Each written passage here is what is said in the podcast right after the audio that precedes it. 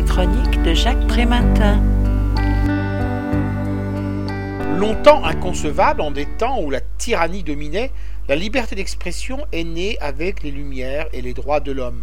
Ce principe, pourtant corollaire incontournable à toute démocratie, en ce qu'il garantit le pluralisme des opinions, est devenu de plus en plus illisible sous le flot des centaines de textes de loi imposant sa limitation. Dans son livre intitulé La liberté sans expression, jusqu'où peut-on tout dire, écrire, dessiner, Emmanuel Pierrat, avocat spécialiste de la propriété intellectuelle, nous propose une énumération non exhaustive de ces exceptions légales.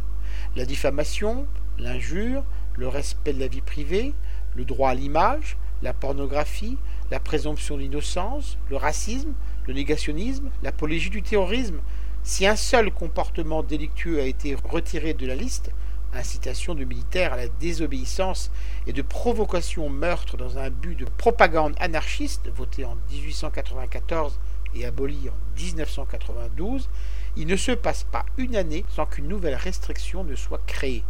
À ces interdictions légales s'ajoute une évolution contemporaine notable. La traditionnelle censure officielle, qui se faisait gardienne de la morale et des bonnes mœurs, a été remplacée par la menace de dépôt de plainte de la part de groupes intégristes réclamant des dommages et intérêts.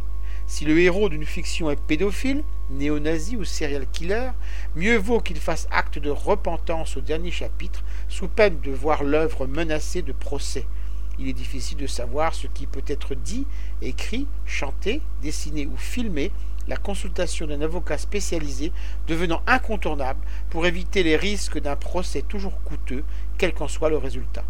La liberté d'expression est une valeur bien malade qu'il faut soigner d'urgence, conclut l'auteur, qui rêve d'une autorisation à tout publier accompagnée de l'obligation d'une préface contradictoire. Je rappelle le titre de l'ouvrage, La liberté sans expression, Jusqu'où peut-on tout dire, écrire, dessiner? L'auteur en est Emmanuel Pierrat. Il a été publié aux éditions Flammarion en 2015 et est vendu 9,95 euros. Vous pouvez retrouver le texte de cette critique dans le numéro 1168 de Lien Social. Il est consultable sur le site du journal www.lien-social.com ou sur mon propre site www.trématin.com. Je vous dis à très bientôt.